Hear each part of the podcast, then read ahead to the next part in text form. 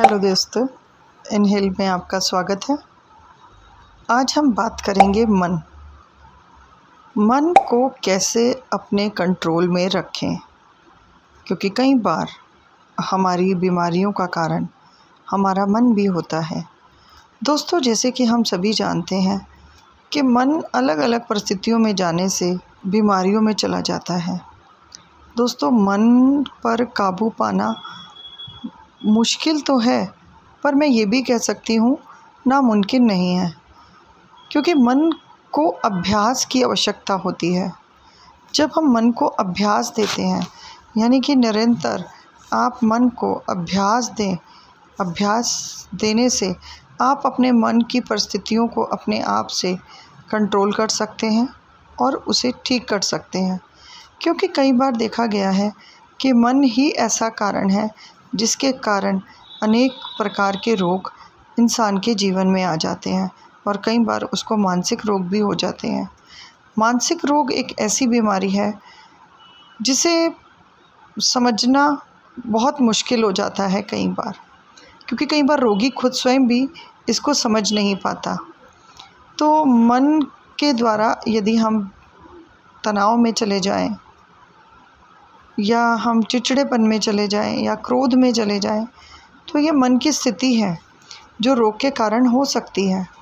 तो चलिए दोस्तों, मेरा एक छोटा सा प्रयास है कि हम किस तरह से अपने मन को अपने अभ्यास के द्वारा हम उसको रोग मुक्त कर सकते हैं।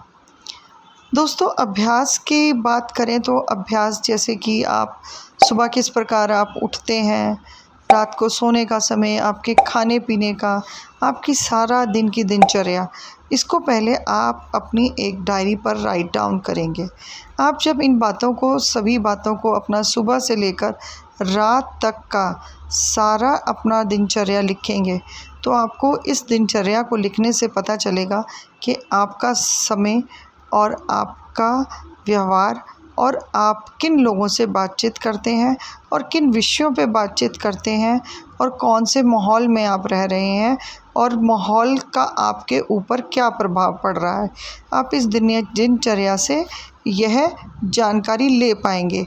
यह जानकारी बहुत ही सरल तरीके से आप तैयार कर सकते हैं। आपने क्या करना है? सुबह आप उठिए। उठते सार जो जो आप कर रहे हैं, डायरी अपने पास लिखिए। एक एक काम को देखिए आप कैसे कर रहे हैं। जब आप उन चीज़ों के ऊपर ध्यान देना शुरू करेंगे तो आप धीरे धीरे एक अभ्यास नए अभ्यास में जाना शुरू करेंगे। क्योंकि आप पुराने अभ्यास को देख रहे हैं और नए अभ्यास की आपको तैयारी करनी है। जब हमें नए अभ्यास की तैयारी करनी है तो हम पुरानी चीज़ों को ज़रूर एक बारी देख लेते हैं। इसका एक सरल सा उदाहरण है कि जब कभी हम कभी शॉपिंग करने जाते हैं तो हम पहले देख लेते हैं कि हमारे पास क्या है और क्या नहीं है। जो नहीं है, हम उसको ख़रीद लाते हैं और जो होता है, उसको हम क्रॉस कर देते हैं।